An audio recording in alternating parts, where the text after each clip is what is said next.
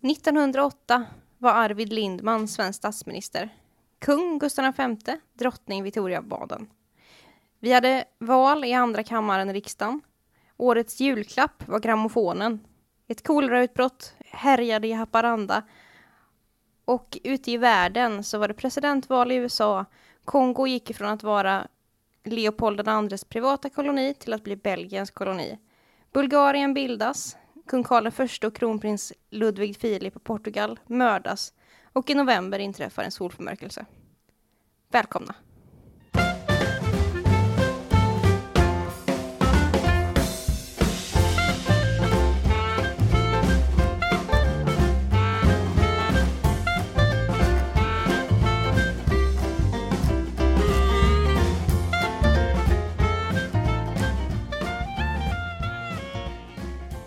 Hej och hjärtligt välkomna till ett specialavsnitt av Historielingo med mig, Iva Morgan.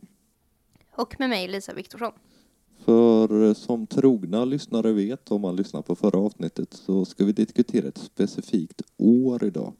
Exakt, för att förra veckan avslutningsvis så slumpade vi med hjälp av en slumpgenerator fram ett årtal som skulle då ligga till grund för den här diskussionen. Verkligen. Och eh, vi är väl lite mer förberedda idag än vad vi brukar vara. Vi har läst på lite mer. Ja, till skillnad från vanliga historielingo så har vi faktiskt valt ut vilka ämnen vi ska tala om idag. Eh, själva. Men slumpen är ändå kvar eftersom att vi slumpar fram året förra Ja, veckan. sj- själva årtalet är ju slumpat fram. Och Ska vi säga vilket årtal det är? Ja, vi rör oss i 1908. Precis. Vi drar igång.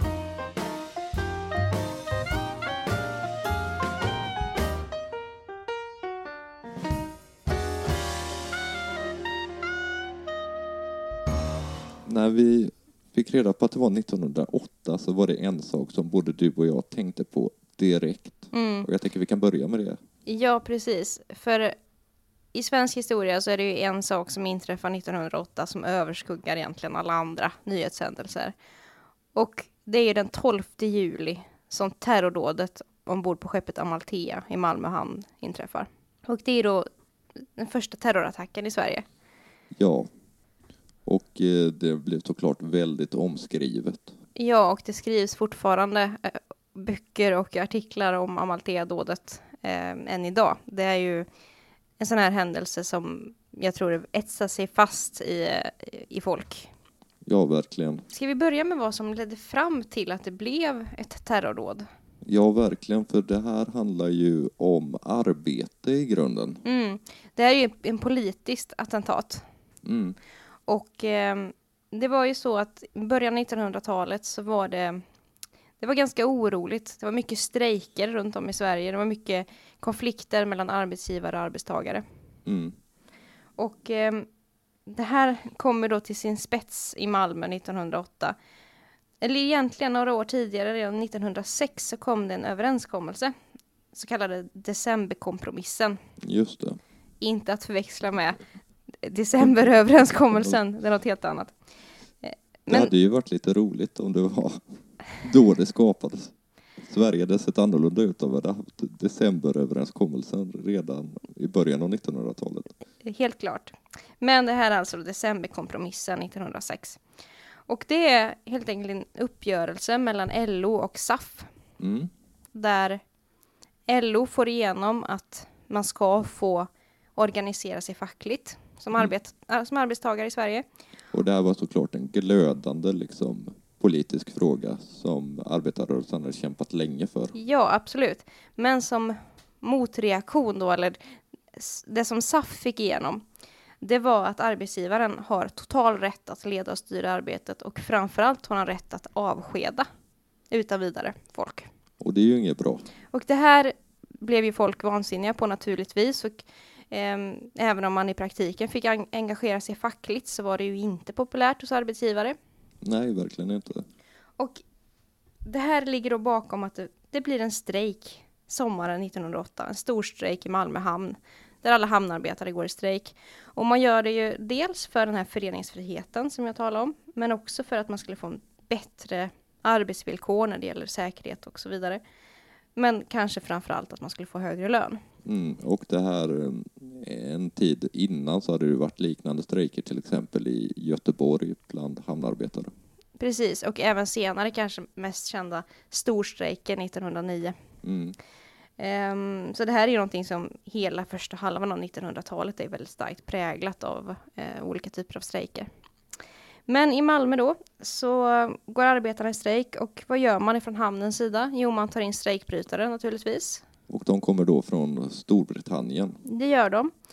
Och de kommer med fartyg och ett av de här fartygen heter Amalthea.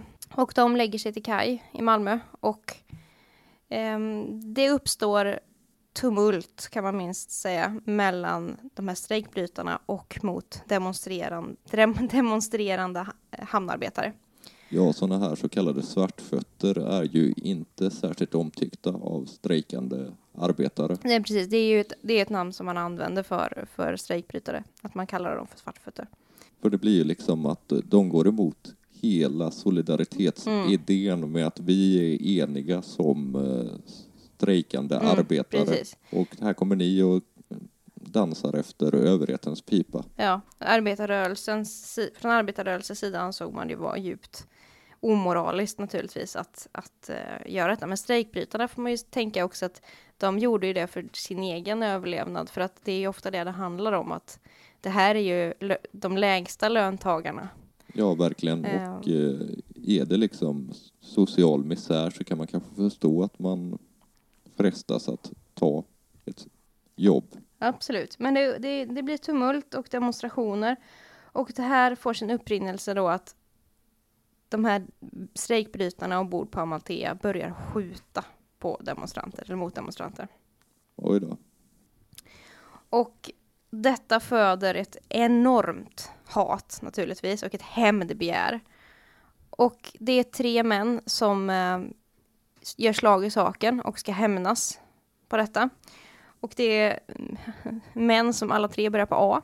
Mm. Det är Alfred Stern, Algot Rosberg och Anton Nilsson. Och den sistnämnda där är den som kanske är mest ja, känd. det är han som har gått till historien under namnet Amalthea-mannen. Precis, och han ägnade ju sen resten av sitt liv åt eh, olika former av eh, ja, politiskt engagemang så att säga. Ja, något av en agitator får man väl säga. Det får man väl absolut säga att han var. I alla fall, de här tre planerar ett attentat och Anton Nilsson är också den som rent fysiskt tar sig ut till skeppet Amalthea och placerar en bomb ombord. Mm. Och den smäller. Den smäller. Det var inte meningen att någon skulle varken egentligen skadas eller dödas av den här bomben, utan de ville skrämmas som hämndaktion. Men han placerar bomben och eh, de flesta av strejkbrytarna ligger och sover. Och en person omkommer, Mm. Walter. Close, och eh, ytterligare 23 skadas, varav några skadas då riktigt allvarligt. Ja, det är ju en rejäl smäll liksom. När det tar livet av en person och Mm. 23 personer Ja, skadas. och absolut. många allvarligt. Sen ska man väl säga att även om de efteråt har sagt att det inte var meningen att, att skada eller döda, så det, det finns det ju inget bevis för. Det är någonting de har sagt själva. Men eh, de flyr i alla fall från platsen. Och det går inte så bra. Nej. Eh, man instiftar en, en summa, 3000 kronor till den som kan tipsa om vart de håller hus. Och det är då en person som anger dem. Och i, sen har de klantat till det lite själva också för att Anton Nilsson har tappat sin eh, lönesedel där det står då namn. Och, och man kan se att han har varit på platsen. Har du tagit fram några siffror på hur mycket 3000 kronor var eller? 3000 kronor i 1908 års penningvärde är med 2020 års penningvärde värt 162 208 kronor. Det är ganska mycket pengar för Så ett tips. drygt 160 000 då. Så det förstår man ju att man vill ange. Och vi kan återigen tipsa om Myntkabinettets hemsida där man kan räkna om valuta. Precis. Ja, så de åker fast ganska omgående de här tre männen. Och det ja, blir, det kan man ju tänka sig med det- de här 160 000 som eh, finns på deras huvud. Ja, och det, det blir ju en rättegång och ehm, två av dem, Algot Rosberg och Anton Nilsson, de döms till döden. De ska dödas med giljotin, som vi ju har talat om åtskilliga gånger i den här podden. Medan ja, i Alfred Stern, det räckte med livstidsstraffarbete, vilket också var väldigt tufft straff naturligtvis. Men eh, Rosberg och Nilsson de blir benådade och deras straff omvandlas till livstid, livstidsstraffarbete. Ja, det var ju skönt för dem. Ja, jo precis. Men vad hände då i samhället? Vad hände i Malmö efter det här? Ja, det är en bra fråga. Det blev ju återigen tumult. Det här var ju en väldigt...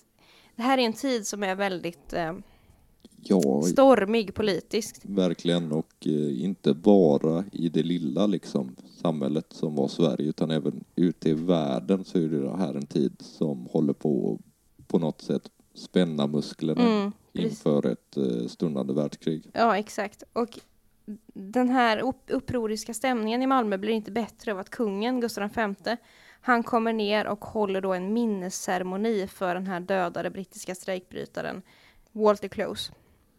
Ja, om man kan tänka sig att det är ganska provocerande för den arbetande delen av eh, befolkningen. Ja, För han gjorde säkert inte bara det, utan han hängde säkert på något eh, skånskt liksom, badhotell och spelade tennis också. ja, förmodligen.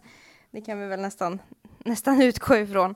Men i alla fall, det blir en namninsamling av det här. Och folk kräver att de här tre Amalthea-männen ska frigivas. Mm. Och den får ganska många namnunderskrifter. 130 000 namnunderskrifter. Det är ganska mycket, och särskilt i en tid där man inte kunde gå in och lajka på Facebook en Mm, namninskrivning. precis. Liksom. Och det är inte bara i Malmö man skriver under, utan pölen västeröver. Eh, till och med på andra sidan den så eh, blir det här en grej. Genom att en av de här som tecknar under det här, han är mer känd under namnet Joe Hill. Ja, Gävlesonen. Han får med sig då eh, folk från arbetarrörelsen i USA på tåget också. Så att den här lämnas in till Högsta domstolen. Det här kravet på att de ska frigivas, det hjälper inte, utan de hamnar i fängelse. Och det är ganska spektakulärt. Allt Ja. som Anton Nilsson gjorde var ganska egendomligt, eh, eller mycket av det han gjorde. Och eh, det är ett antal rym rymningsförsök eh, som inträffar, eh, varav ett riktigt ordentligt, där det är tusentals arbetare som tågar till fängelset i Härnösand, där Anton Nilsson avtjänar sitt straff. Och då försökte att ja, smuggla ut honom. Det gick inte så bra. Men man ger sig från myndigheters håll och Anton Nilsson frikänns i oktober 1917. Ja, och det var väl kanske just för det här stora uppbådet Mm. kring hans frigivelse, för att man vill inte ha någon som kunde liksom förena alla mot, eh, mot överheten. Men anledningen till att man frigav Nilsson, det var ju dels allmänhetens tjat, men framförallt så var det ju för att det fanns en upprorstämning i hela landet. Och vi hade 1917 en revolution i Ryssland. Mm. Och Sverige var liksom på gränsen till en revolution. Sverige har nog aldrig varit så nära revolution som 1917. Nej, det ser vi ju på platser som Göteborg och Seskarö och eh, Västerås. Mm. Så att man, vill, man var rädd för de här fansen, eller vad man ska kalla det för, till Anton Nilsson och frisläpper honom.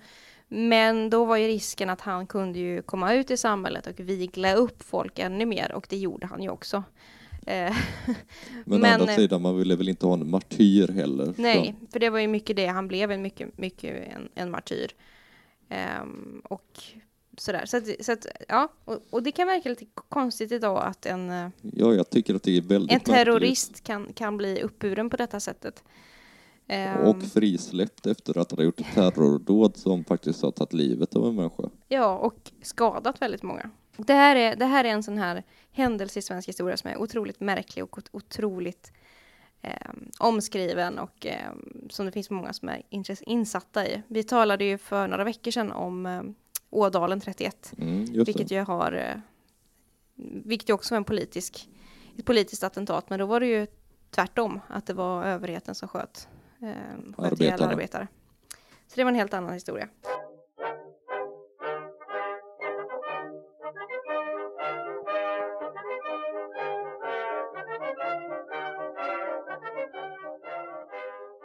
I inledningen nämnde du många stora grejer som hände 1908. Mm. Men en sån här jättegrej som hände var inte med där, nämligen de olympiska spelen. Mm. Det var i London va? Det var i London och det var det fjärde moderna olympiska spelet. Och tanken var egentligen inte att det skulle vara i London från början. Nej. utan eh, det skulle vara i Rom. Mm. Men 1906 så har vi ju en naturkatastrof med vulkanen Vesuvio som får Ja, utbrott och det, då väljer man liksom att nu flyttar vi det till London istället. Innan du fortsätter med OS i London kanske vi ska också flika in att nästa OS efter 1908, det arrangeras ju faktiskt i Stockholm. Ja, just det. 1912, Solskensolympiaden. Men det är en annan historia. Ja, det får vi ta om eh, slumpen styr sig så att eh, det blir 1912 nästa gång. Ja, exakt. Men eh, det här var liksom, OS var ju en idé som gick ut på liksom att nationerna skulle tävla mot varandra och dels vänskapligt liksom är, är tanken. Sen så kom det lite världskrig och så under 1900-talet så kanske förstörde den här fredstanken men nu här i början var det väldigt optimistiskt liksom. Och eh, vem var kung i, eh, i Storbritannien under den här tiden då? Kan det vara Edvard den åttonde? Det stämmer alldeles utmärkt och det var också han som eh, invigde spelen. Och eh, ja, det var ganska många nationer med här, men de tre nationerna som hade störst OS-trupp, Mm.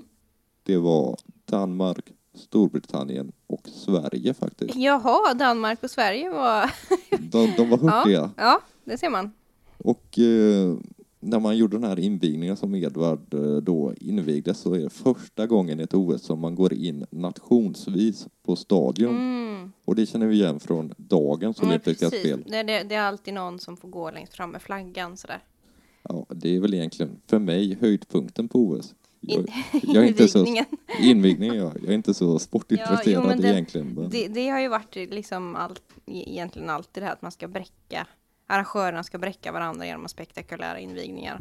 ja, jag kommer ihåg från några år sedan när det var i London också. Mm. Det var en väldigt pampig invigning. Drottning Elizabeth flygs dit av James Bond i en sån här film de visar på eh, storbildsskärmar. Eh, riktigt pampigt faktiskt. Men i alla fall, vi kanske ska prata lite om medaljerna den här OS också. Mhm. Eh, för det är Storbritannien som tar flest antal medaljer. Ja, det är klart. De, tar, och de var ju på hemmaplan. Ja. De tog hela 146 Oj medaljer. Det är många. Och Mm. varav de här, av de här 146 så var 56 guld. Det är ganska, det är ganska många guld. Jag, säga. jag, jag vet inte hur många tävlingar det var i och för sig, men eh, det, det, det låter ju som att det är väldigt många. Ja, jag, jag misstänker att, eh, jag har inte heller något exakt eh, antal tävlingar, men eh, man får gissa att det är ganska många. Precis. Tvåa är USA med 47 medaljer, varav Mm. 23 guld. Och trea är faktiskt Sverige. Så där ja. 25 medaljer, varav 8 guld. Och eh, det här är ju liksom... Ja, sporterna är väl inte riktigt de sporterna man tävlar i OS idag. Nej, det, jag kan föreställa mig att en del av de här grenarna man tävlar i 1908 kanske har stryk, strukits ifrån nuvarande OS-program. Jag är inte helt säker, jag är ingen sportfantast, men det finns till exempel en sport som heter real tennis. Okej. Och det är inte som det moderna tennisspelet. Nej, för den är nog med. Det är nog Det, med i OS. det, det är absolut med. Lawn tennis som det kallar utan det här är liksom föregångaren till den. Okej. Och eh, för att ta, så jag tänkte vi kunde djupdyka lite i den här sportens historia. Okej, faktiskt. så pass. Ja. För att ta reda på dess ursprung måste vi gå tillbaka till kyrkans värld.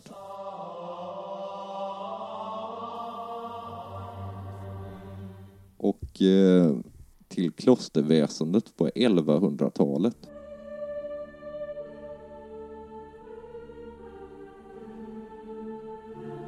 För att här startas den här tennisen.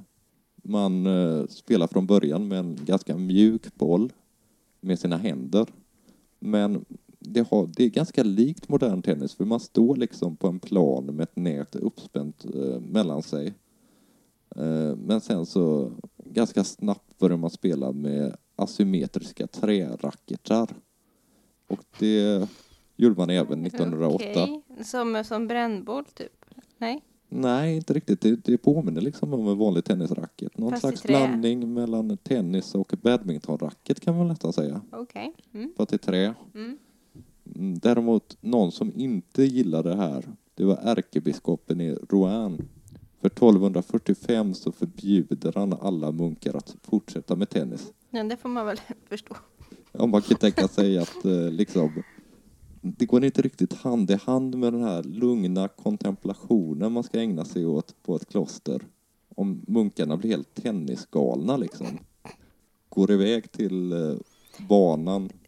Nu fick jag en bild av, jag tror många lyssnare har sett klassiska scenen när John McEnroe får ett enormt utbrott på en domare. Ja, just pratar vi det. åt- åt- 80-tal. Jag tänker med den scenen fast med en 1200-tals munk istället. Ja, jag, ja, verkligen. Testa den tanken hemma, det, det är ganska kul. Francis Gadermunk som slår sönder sitt tennisracket när han Ja, förlorat. Det var väl en del svordomar också där tror jag som, Ja. som droppades. Ja, okej. Jag nämnde ju Edvard den åttonde. Jag vet inte huruvida han gillade tennis, men en av hans föregångare gillade tennis Mhm. väldigt mycket. Och då snackar vi om en av de mest sportiga kungarna i eh, Storbritanniens historia. Nämligen Henrik den åttonde. Tänk dig den tanken. Jag visste faktiskt inte att han spelade tennis, men, Nej, inte jag heller. men han höll ju på mycket med så här turnéspel och sånt. Och, så att det, det är kanske inte så konstigt att tennis eh, lockade honom också. Nej, något, något ska väl kungligheter också roa sig med. Eh, nuvarande regent i Storbritannien är ju också ganska sportig med sina eh, häst, eh, olika typer av hästengagemang. Engagemang. Och prins Philip, han kör ju så här fyrspann. Han, gör ju, han gör väl det nästan fortfarande eller? Ja. Inte, inte så många år sedan i alla fall. Och då är jag ju en man som är 98 år. Vi pratar om. Ja. Men eh, jag tänker vi återgår till OS 1908. Mm. Det är här vi får vår första svenska medalj tagen av en kvinna. Okej. Vem var det då? Det var en kvinna som hette Märta Adelstråle. Mhm. Och hon tar ett brons i tennis. Inte i den här konstiga föregångaren till tennis man också, utan vanlig, vanlig tennis. tennis. Liksom. Mm. Dock inomhus. Mhm. Och eh, det här är ganska intressant för 1908 fick bara kvinnor tävla i tre olika typer av grenar i OS. Okej, tennis var en då. Tennis var en, konståkning var en. Hade man konståkning Man hade konståkning. mitt i sommaren? Nej, det var så att man eh, OS delades in i en vinter och en Mm. sommardel Samma år? samma år. Och, Okej, för eh, att i år är det ju varannat, varannat sommar, varannat vinter. Ja, precis. Men här var det, man körde sommar mitt i sommaren Mm. och sen så körde man vinter i oktober. Okej. Så konståkning var en och sen så bågskytte var den tredje. Och eh, ja, det var ju liksom en väldig skepsis mot att kvinnor skulle få vara med och tävla överhuvudtaget. Mycket på grund av att man eh, menar att det här är också en historisk grej och vi går tillbaka på de gamla antika spelen Mm. och där fanns inga kvinnor representerade. Vilket idag är ju en ganska befängd eh, tanke liksom, att inte ha med några kvinnor i OS. Ja, för att så tänker man, ska man göra det historiskt korrekt, då skulle ju också alla vara nakna. Ja, det tycker jag kanske man skulle införa. Och bara springa maraton, jag på att säga. Ja, Och det syns ju också lite i statistiken här om man kollar på, på det här OSet. För att eh, det var så mycket som 1999 män som deltog i den här sommardelen. Och sen så var det 36 kvinnor. oj, ja det är, det är väsentlig skillnad. Så de var väldigt eh, underrepresenterade. Men det finns en händelse som eh, OS 1908 verkligen har gått till historien för. Och då ska vi försöka måla upp ganska dramatiska bilder här. Okej. För vi pratar maraton. Och det måste man väl säga, det är väl den liksom huvudgrejen i hela OS. En av de största grejerna. Ja, det, det var väl, det var ju definitivt med i de antika olympiska spelen. Mm. Men, eh, jaha, för dra- maraton känns inte jättedramatiskt. Nej, det, det är långdistans liksom. Mm. Och eh, däremot så den här målgången här var väldigt dramatisk. Eh, för det var en eh, italienare som hette Dorando Pietri som ledde egentligen i hela loppet. Mm. Han var från norra Italien och han var en synnerligen duktig idrottsman. Mhm. Han började sin karriär eh, 1904 någon gång och höll på ja, åtta år framöver. Så han deltog i så mycket som 128 långdistanslopp, vilket är många. Ja, det är väldigt många. Det är, väl, det är väldigt mycket springa. Ja, och han vann 88 stycken av de här. Så mer, mer än hälften vann han liksom. Och han kommer liksom springande där in på arenan. Det är upploppet och det är publikens jubel. Mm. Det börjar med att han springer fel. Okej. Jaha. Jag kan tänka mig liksom att de kanske inte var riktigt lika det var inte riktigt lika uppstyrt på den här tiden med funktionärer och så som står med flaggor och visar vart de ska springa. Nej, nej, snitselband och, och sånt där. Nej. Så det börjar med att han springer fel men blir tillrättavisad. Men han är väldigt, väldigt trött och nära på att kollapsa. Så då, sp- ja, faktiskt, om man går in på Youtube kan man se filmer på det här. Okej. Och då får han hjälp av ett gäng poliser liksom som kommer och leder honom över mållinjen. Så han, får, Mhm. Och så blev han diskad då kan man tänka sig. han blev superdiskad För att då, han fick hjälp. över mållinjen. Nej. Och det är liksom det här han går till historien för. Det här är den, det mest kända från det här OSet och eh, det är det han går till historien för. Så det är tvåan som heter John Hayes, en amerikan som kommer två efter. Han, när han kommer in i mål så får han reda på att så här, ettan har ju liksom blivit ledd in i mål så att då börjar han klaga och då bestämmer sig ledningen för att diska honom. Men eh, Pietri, han blir ju kändis på den här kuppen. Men var det inte lite småsint av den amerikanen? Det kan man tycka, särskilt som han sprang fel också. Så det, han hade väl förmodligen sprungit så långt man skulle springa. Ja. Som lite plåster på såren får han faktiskt ta emot en bokal av drottning Alexandra i alla fall. För liksom så här, Sveda och värk. ja, lite för att eh, hon tyckte väl synd om honom liksom. Så att eh, man bestämde att du ska få ett tröstpris i alla fall. Och han blev superkänd för det här och det är liksom, när man pratar om den här olympiaden 1908 så kommer alltid hans namn nämnas varenda gång någon tar upp den. Okej, ska vi repetera vad han hette? Dorando Pietri. Ja. Jag tror det räcker med OS-anekdoten här, trots att det finns många fler man skulle kunna dra. Ja, vi får väl se. Det kanske blir något OS-avsnitt någon gång i framtiden. Men förmodligen inte. Förmodligen inte. Ska vi gå vidare?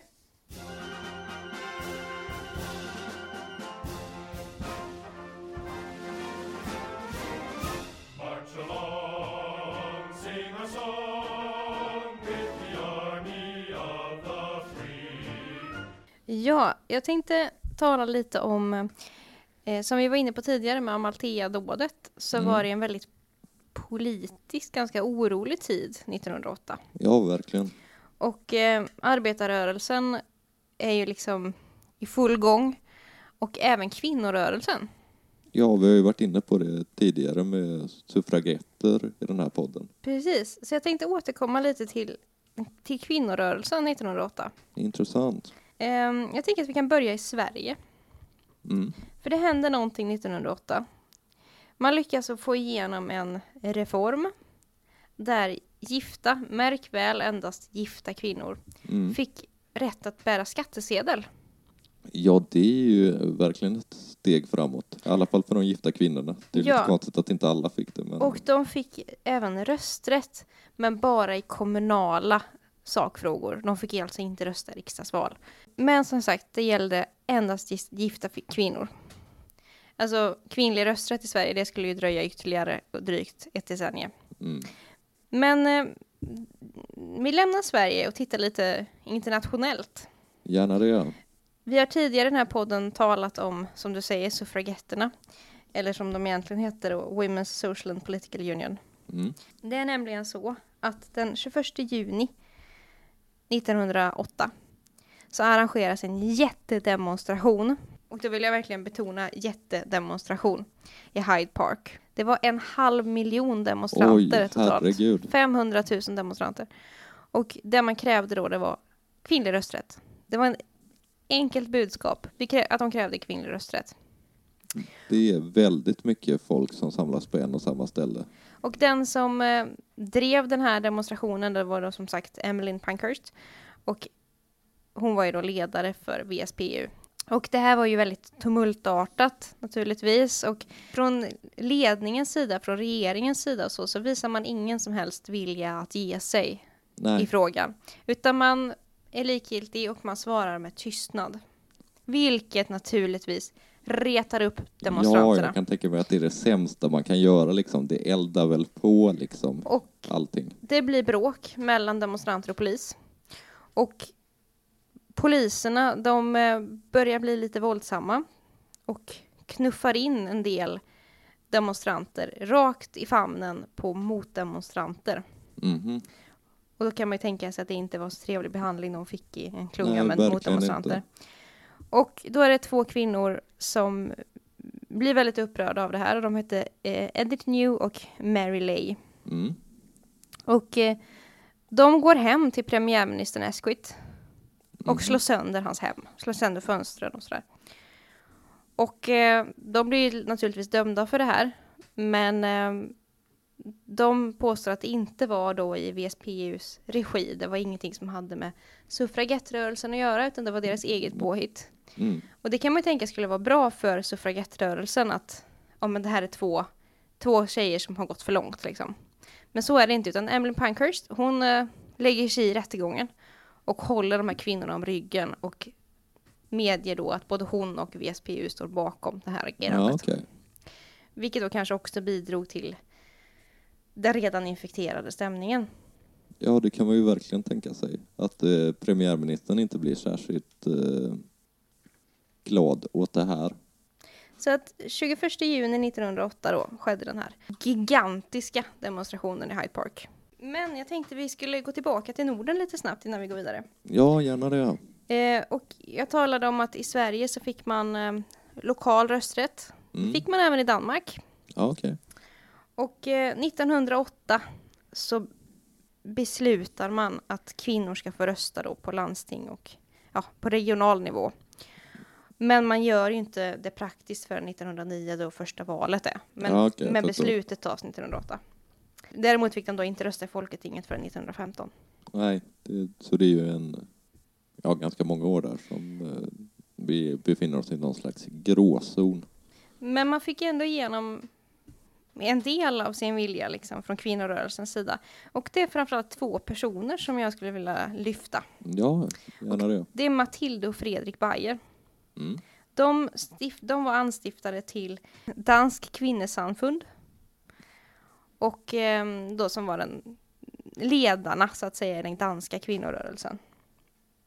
Och han då, Fredrik Bayer, han var den som drev frågan i en, för han var politiker, yrkespolitiker. Han hade varit officer från början men blivit politiker och var Ja, det okej. på heltid. Han skrev lite böcker och så också. Men han var framförallt liksom professionell politiker får man ändå säga. Och han em, tar upp frågan i Folketinget redan 1886.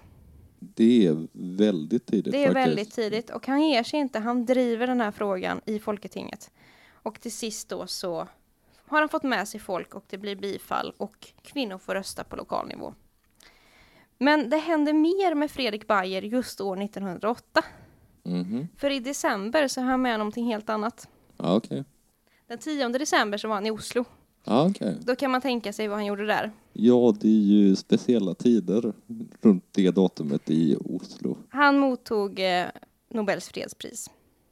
Häftigt. Och det var inte för att han genomdrev kvinnornas röst, rösträtt då, för att det här var ju samma, det hände ju samma år. Utan här fick han för någonting annat, för han var, förutom att han drev kvinnofrågan, så drev han även frågan om fred och internationella relationer. Han var till exempel för att vi skulle strunta i det här med nationer i Norden, utan att vi skulle vara ett nordiskt samfund med alla nordiska länder och Mm. sånt där. Ehm, så han var väldigt aktiv i en fredsrörelse och han var ordförande, den första ordföranden i något som kallas för permanenta internationella fredsbyrån. Och den hade sitt säte i Bern, Schweiz. Ja, okej. Och det är då därför han fick Nobels fredspris. Så det är två stora saker som händer i, i eh, Matilda och Fredrik Bayers liv just 1908. Ja, det var lite, lite berättelser från kvinnorörelsen då i, i Danmark och i Sverige och i Storbritannien Kanske ska tillägga då att den här demonstrationen i Hyde Park, det var inte bara kvinnor som demonstrerade, utan det var väldigt många män också eh, som var med i den här demonstrationen och stod bakom kvinnlig rösträtt. Precis. Och det kallas för Women's Sunday eh, i Storbritannien och är ju då en, en jättegrej förstås. Självklart. När vi ändå talar om kvinnor och män så, och sådär, så, så kanske vi ska nämna någonting om äktenskapet. Ja, det hände verkligen. någonting 1908. Ja, vi får väl eh, någon slags borgerlig vigsel. Ja, i Sverige så får man någonting som kallas för allmän borgerlig vigsel. Mm. Och eh, borgerlig vigsel hade funnits tidigare. Men i och med att den blir allmän så betyder det att alla som vill får lov att välja om de vill gifta sig kyrkligt eller borgerligt. Mm. Och det här är ju ganska tidigt, 1908. Ja, verkligen. Man, man kan tänka sig att eh, kungen som är eh, liksom överhuvud för kyrkan inte hade det här valet. Nej, han hade nog inte det här valet. Men ett sätt, eller en anledning till att många valde att gifta sig borgerligt, det var att även om vi hade religionsfrihet 1908 så fick man inte i frikyrkor lov att viga människor. Nej, jag förstår. Och människor som tydde sig till frikyrkor, de kunde viga sig rent juridiskt kunde de viga sig borgerligt. Och sen kunde man då ha en, ja, en vigselceremoni i sin frikyrka. Men pastorer i frikyrkorna hade alltså inte, Rätten liksom att viga nej, folk. de kunde inte vara vigselförrättare rent på det juridiska planet, till skillnad från Svenska kyrkan, där då, eh, ja, i statskyrkan så kunde prästerna viga och det gällde, gällde rent juridiskt också. Så Mm. det här var ett sätt för många frikyrkliga människor att kunna, kunna lösa sitt äktenskap. Och det är faktiskt 1951 först som det blir tillåtet för frikyrkor att eh, arrangera bröllop då som, som eh, blir juridiskt bindande. Ja, det är ganska sent faktiskt. Mm. Men jag sa innan att det fanns borgerlig vigsel redan innan 1908 Mm. och det har varit tillåtet sedan 1863. Okej. Men då har det varit i särskilda fall. Och där det handlar om att den ena parten, alltså den, den ena delen i paret inte då har varit kristen. Utan det Ah, har varit två olika trosuppfattningar. eh, Och därför så har man kunnat vigts borgerligt. Men det har varit, de har behövt liksom ansöka om specialtillstånd för detta. Men Mm. ifrån och med 1908 så behöver man inte uppge skäl, utan vem som helst som vill. Oavsett om det är att man tillhör en annan tro eller om man är ateist eller vad det nu är så kan man gifta sig borgerligt. Och eh, idag är väl det nästan lika vanligt som att gifta sig kyrkligt skulle jag tro. Ja, jag skulle också gissa det faktiskt. Om inte nästan vanligare. Ska vi, vad, vad, vad har du hittat mer som hände 1908? Jo, det kan vi ta efter den här gingen.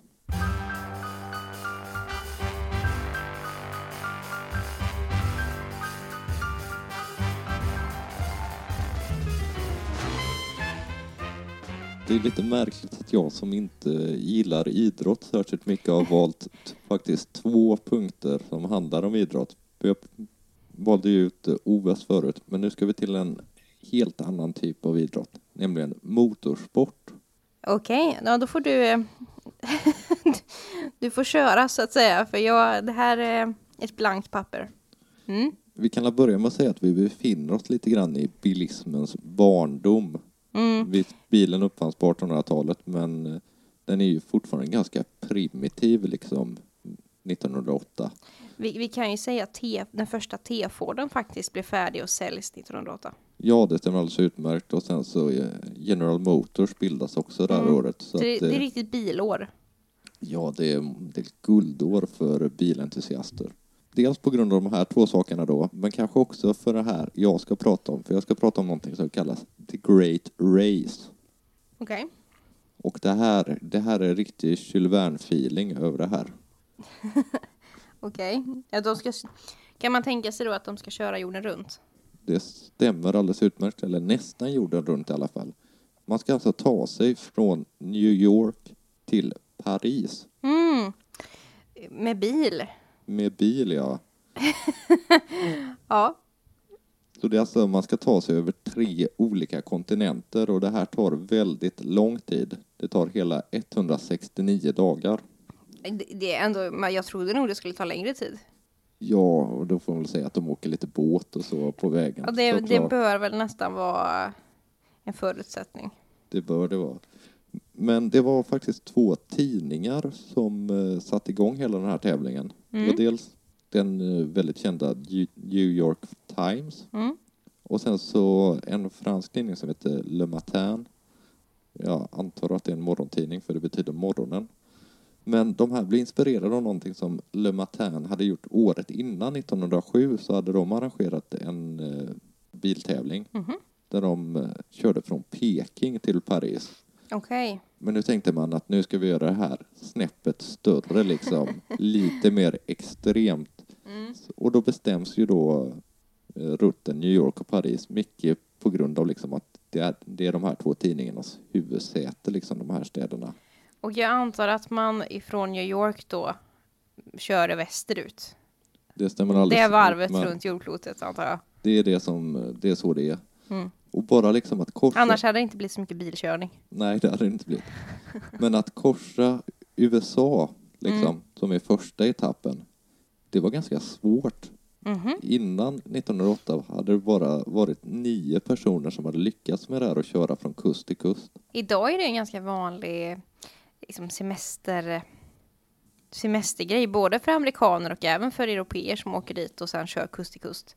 Ja, verkligen. Men man får tänka att bilarna höll ju Mm, liksom nej, inte för att göra sån här. Och hade man gjort den här jätteinvesteringen som var en bil, inte tog man och riskerade det liksom, och åka ut och köra jättelångt. Nej, Och eh, de här nio som hade gjort det här, de hade gjort under sommarhalvåret och den här tävlingen bestämmer man att den ska börja i februari.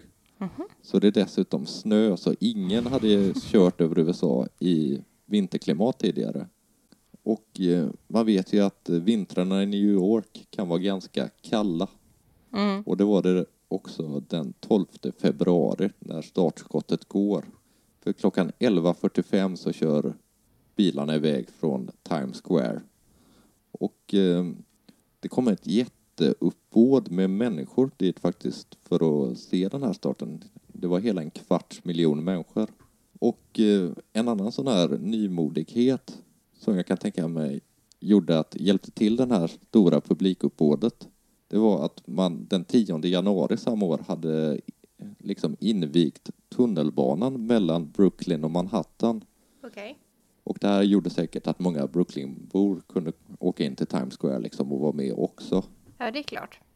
Det var faktiskt fyra länder som var med och tävlade här, eller lag från fyra länder. Och Mm. det, det är de stora bilnationerna även idag. Vi har Tyskland, självklart. USA. USA, ja. Frankrike och eh, det landet vi kanske framför allt eh, liksom associerar med bilsport, nämligen Italien. Mm. Och eh, man kör ju iväg då. Men efter 71 kilometer så går den första bilen sönder och hoppar av racet. Och det, det är ett franskt lag som heter Saucer Nodin. Och eh, det måste vara ganska liksom, snörpligt att bara köra 71 kilometer. Jag antar att de liksom körde en bit längs Hudson-floden och sen så brakade den samman. Men den första liksom eh, delsträckan blir att korsa kontinenten. Mm. Så man åker från New York till San Francisco. Mm. Och det är där som de, det här med båtar börjar. Mm. För man tar en båt, man lastar på bilarna, tar en båt, åker till Seattle. Mm. Och i Seattle så hoppar man på en annan båt och åker till en stad som heter Valdez i Alaska. Men varför körde de inte direkt till Seattle med Det, bilarna? ja, det vet jag faktiskt inte. Nej, det, okej. det, det borde kanske varit det smartaste, men jag kan tänka mig att det har med vägarna att göra Jag tror också. också det, att det kanske inte var så utbyggda vägar där uppe i skogarna i Washington.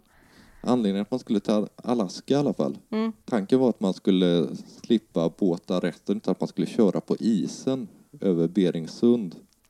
Det låter spontant som en jättedålig idé.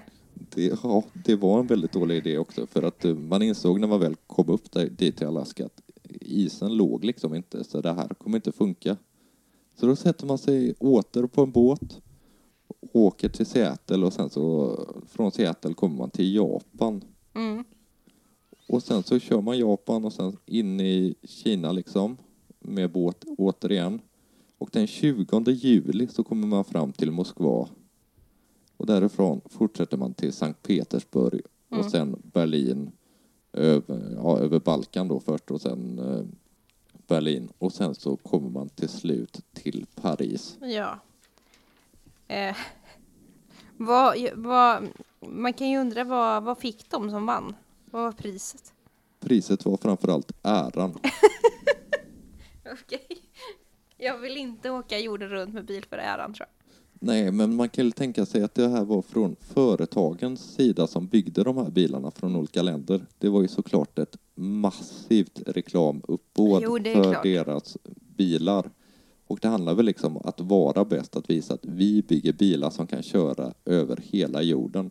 Och jag antar att det kanske inte var samma personer som körde bilarna utan att Nej. de varierade. Det var ett team av tre personer i varje Mm. Okej. lag.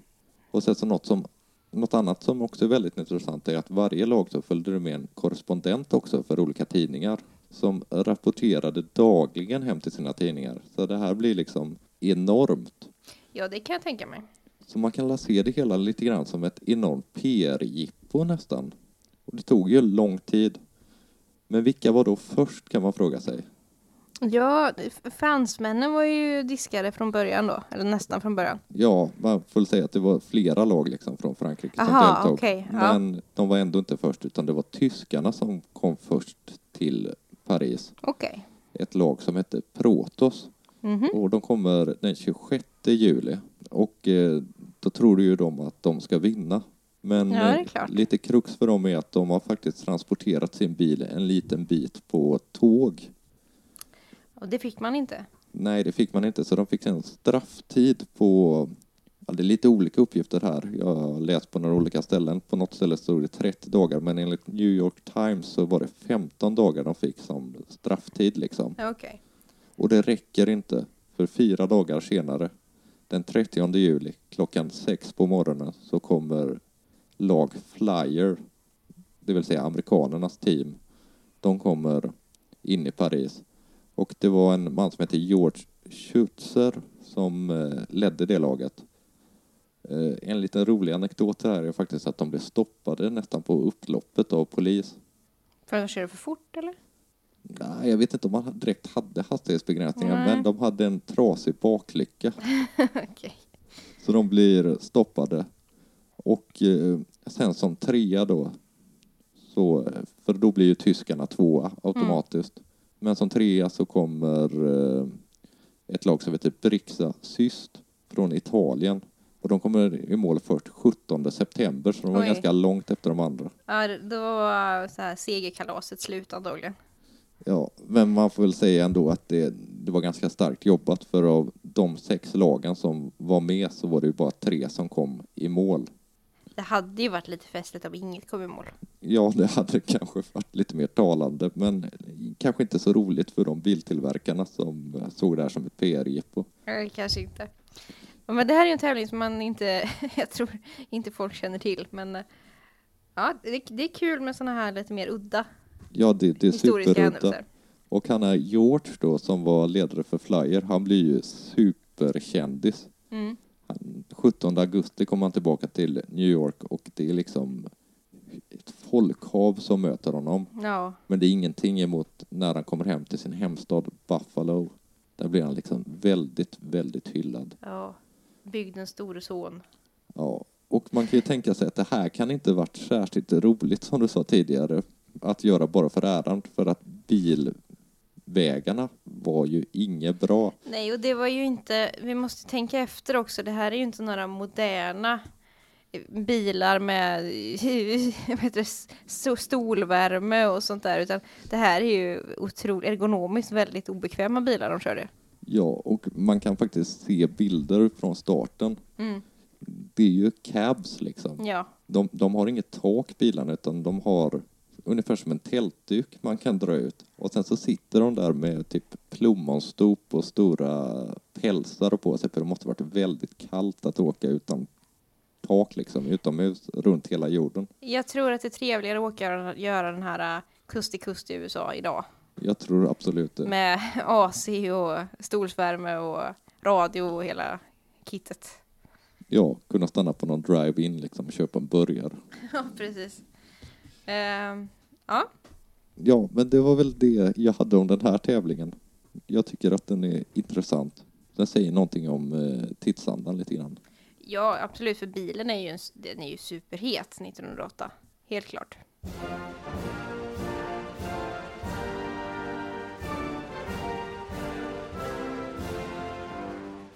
Men vi kanske hinner med en sista punkt på dagordningen också. Har du någonting? Ja, en sista nyhetshändelse från 1908. Då ska vi tillbaka till Sverige Ja, gärna det. och till Mönsterås, eller strax utanför Mönsterås så ligger Oknö. Ja, Okej. Och vi ska tala om soverskan på Oknö. Det här känner inte jag till. Ja, det är en, eh, en flicka, Carolina Olsson. Hon är 14 år gammal. Hon kommer hem från skolan, klagar på ett handverk. Ja, Hennes föräldrar säger åt henne att gå och lägga sig och vila. Ja det är ju ganska rimligt. Ja, och det gör hon. Men det är inte en halvtimme vi talar om här, utan hon kommer att vila i 32 år och 42 dagar. Ja, det är ju nästan Törnrosa-mått. Det här, är, det här skulle jag vilja kalla för verklighetens Törnrosa, definitivt. 14 år gammal går Carolina och lägger sig och vilar och hon somnar och hon vaknar inte, utan hon ligger i dvala. Och eh, föräldrarna blir ju oroliga naturligtvis, för de får ju inte någon kontakt med henne. Eh, och sådär, så de tar ju hjälp ifrån alla möjliga håll och kanter då, från läkare och eh, sådär. Och det som man säger liksom i i samtiden, det är att antingen så är det ju häxeri det handlar om. Ja, ja, självklart. Att det är liksom djävulen som har besatt henne. Eller så tror man att det är hysteri. Mm. Den andra stora modeflugan eh, vid sekelskiftet. Ja, särskilt för kvinnor blev ofta utpekade som Ja, hysteriska. Och man tog henne då till ett sjukhus i Oskarshamn och ehm, där utsattes hon för ganska omfattande elchocker. Mm. Men det hjälper inte, hon vaknar inte. Utan hon får komma hem igen. Och ehm, hon ligger alltså bara i sin säng. Och eh, ibland kan man höra henne jämra sig lite och hon ehm, kan gråta ibland. Men hon är okontaktbar och eh, man matar henne, man lyckas att få henne att svälja i alla fall. Så man matar Ja, okej. henne med ja, det är ju en förutsättning. man, för- mat, ja, man matar henne med mjölk och då, man ger henne två glas mjölk om dagen. Det är ändå inte mycket näring att Det- leva på det i... Hur Nej. många år sa du att det var? 32 år och 42 32 dagar. år. Ja. Och det här är ju otroligt konstigt naturligtvis. Det är framförallt hennes mor och familjens hushållerska som em, tar hand om Carolina. Ser till så att hon är, ja, tvättar henne och tar hand om henne och, och si- sitter hos henne. Och det, det här är ju jättekonstigt. ja, verkligen. Och någonting som också är konstigt, det är att hennes hår och hennes naglar, de växer inte. Ja, det borde de ju göra. Det borde de göra. Absolut. Men det kanske hade med att hon fick så dålig kost liksom med två glas mjölk. Ja, det kan det absolut ha, ha att göra med. Men det, det, det växer alltså inte på alla de här åren. Och hon talar inte. Hennes syskon har aldrig hört henne tala, inte, inte hushållerskan heller. De har hört henne jämra sig och gråta i sömnen, men inte mer än så. Hennes far däremot har hört henne prata en gång under de här åren. Och då ska hon ha sagt, gode Jesus, ha förbarmande med mig. Men han kunde alltså inte samtala med henne, utan det här var någonting hon sa i sömnen då. Ja, det är ganska slagkraftigt. Och ehm, i efterhand när man har gjort, ja, talat med henne och gjort undersökningar och så, så, så tror man att hon delvis kan ha varit medvetande. Ja, okej. Fast i så djupt vala så hon har inte kunnat kontrollera sin kropp. Hon har inte kunnat tala, hon har inte kunnat röra sig och sådär. Alltså någon slags gränsland mellan sömn, dröm och verklighet. Ja, precis. Och att hon har varit delvis medvetande. För till exempel så händer det två, två tragedier i hennes liv under den här tiden hon ligger i dvala. Och att Ja, det är att dels att hennes bror går bort och sen även hennes mor. Mm. Och vid de här två dödsfallen så ska då hushållerskan vittna om att Carolina haft hysteriska gråtattacker i sängen. Ja, okej.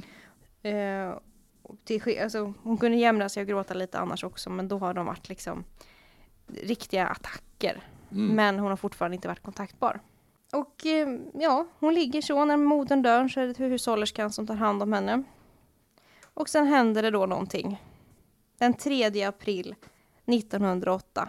Hon somnar alltså in 1876. Mm. Och den 3 april 1908, helt plötsligt, så vaknar Carolina. Ja, vilken chock det måste vara. Absolut. Att Ja. somna som tonåring och sen så vakna upp som en vuxen kvinna. Hon är alltså då 46 år. Hon somnade som 14-åring och vaknar 46 år gammal. Och det är hennes hushållerska som hittar henne på golvet. Hon har tagit sig ur sängen och hon, hon har ramlat ihop och gråter på golvet, Carolina. Och Ja, jag kan tänka mig att det inte är helt lätt liksom att, eh, att röra sig när man har legat still nej, i det är, nog 30 år. så, det är nog inte så enkelt. Jag tänker på den här eh, Tarantino-filmen Kill Bill, där finns det en scen när eh, huvudkaraktären vaknar upp liksom och försöker ta sig ur sängen men bara ramlar ihop liksom för att benen inte fungerar. Och det var ju precis det som hände med Carolina också. Men rent fysiskt så är hon frisk. Ja, det är ganska märkligt. Hon är klart, hon är väldigt tärd av den här undernärdheten då. Så att de bygger ju upp henne liksom under sommaren där med, med, med mat och så. Och hon blir också, det är ganska spektakulärt att folk vill komma och titta på henne och nyfikna och så. Ja, jag kan tänka mig att varenda läkare liksom i hela Sverige läser om det här och själva vill kolla på henne. Precis, och du säger läsa. Det kanske mest spektakulära med det här är att när Carolina vaknar upp så kan hon fortfarande läsa flytande. Ja, kan hon prata också liksom? Och, Hon, kan, hon är fåordig till en början och det handlar om att hon är ovan naturligtvis. Men att hon har talets förmåga liksom kvar. Det som hon har tappat är ju förstås allmänbildning och så. För att det har ju försvunnit 32 år drygt. ja, självklart. Men att i övrigt så är hon helt utan bestående men. Och det är ju många läkare som har velat undersöka det här och vi vet än idag inte vad det var Carolina var med om. Det här är den längsta perioden i världshistorien som någon har legat i dvala. Ja, det, det är ju en rejäl bit tid liksom. 32 år och 42 dagar. 1912 så är det en läkare som heter Harald Frö Fröderström som undersöker Carolina och han gör en väldigt, tycker jag, elaka slutsatsen att Carolina har låtsats sova. Ja, okej. Det låter ju ganska konstigt, för vem skulle vilja låtsas sova så länge som 32 år och 42 dagar? Nej, precis. Jag tycker, jag tycker det är ganska, ganska hårt att säga. Han hade ingen annan förklaring och då, ja, mer än att hon nog låtsades. Men vi vet inte idag exakt vad det här berodde på. Och det är väldigt märkligt att hon ju var fullt frisk och hon levde länge sedan. Hon dog först 1950. Ja, då är vi inne i modern tid. Ja, så att hon levde ju efter att hon vaknade upp så levde hon ju då i 42 år till utan bestående men. Men det är klart att det nog var väldigt svårt att anpassa sig att Ja, att, att gå och lägga sig och vila som tonåring och vakna upp som medelålders kvinna. Och hela samhället hade förändrats. För, förstås förhållanden och så i hennes närhet, folk som hade gått bort, barn som hade fötts, barn som till och med hade fötts och blivit vuxna. Det, Ja. det, är, ju, det är ju en helt annan värld hon vaknar upp till. Ja, en värld med bilar helt plötsligt. Ja, bland annat. Och ehm, ja, jag tycker det är lite otäckt. Ja, det är ju fruktansvärt otäckt där och vilken fruktansvärd liksom händelse att vara med om. Absolut. Eh, och eh, jag tänker inte minst på, på familjen där, att inte veta varför hon inte vaknar. Nej, Ehm, det var ju för väl att hon kunde svälja i alla fall i sitt ja, annars hade, det ju inte, annars hade hon ju inte överlevt. Det kan vi väl, utan att vara läkare, ändå konstatera. Ja, nej men det var lite ruskigt avslut tycker jag. Men det gick ju bra för henne. Hon hade ju inga bestående men och hon levde, levde länge efter detta. Mm. Men det här var lite om 1908. Ja, vi får väl säga att vi kanske inte har tagit med allt självklart mm, som hände 1908, men eh, jag gillar det här att vi gick in och valde lite punkter själva som intresserar oss. Ja, och försökte ta kanske inte de största världshändelserna för att det hände ju väldigt stora saker ute i världen 1908. Men vi valde några lite, kanske lite mindre händelser. Undantaget då kanske Amalthea-dådet och OS. Mm. Ehm, tyckte ni om det här konceptet får ni gärna höra av er. Så kan vi göra fler årtalsavsnitt. Det var ja, ganska då kan kul. vi snurra fram ett nytt årtal. Det kan vi göra under 1900-talet då. Ehm, och ni kan höra av er till oss på historielingo.gmail.com. Eller på sociala medier, där heter vi Historielingo. Mm. Och eh, vi tackar så mycket för att ni har lyssnat, om ni har lyssnat hela vägen till slutet. Det gör vi absolut. Och nästa vecka så återkommer vi med ett helt vanligt historielingo med eh, slumpvis valda ord som vanligt. Men ha det så gott tills vi hörs nästa gång. Ha det jättebra och skänk en tanke till 1908. Ja, precis. Ha det gott. Ha det Hej. gott. Hej.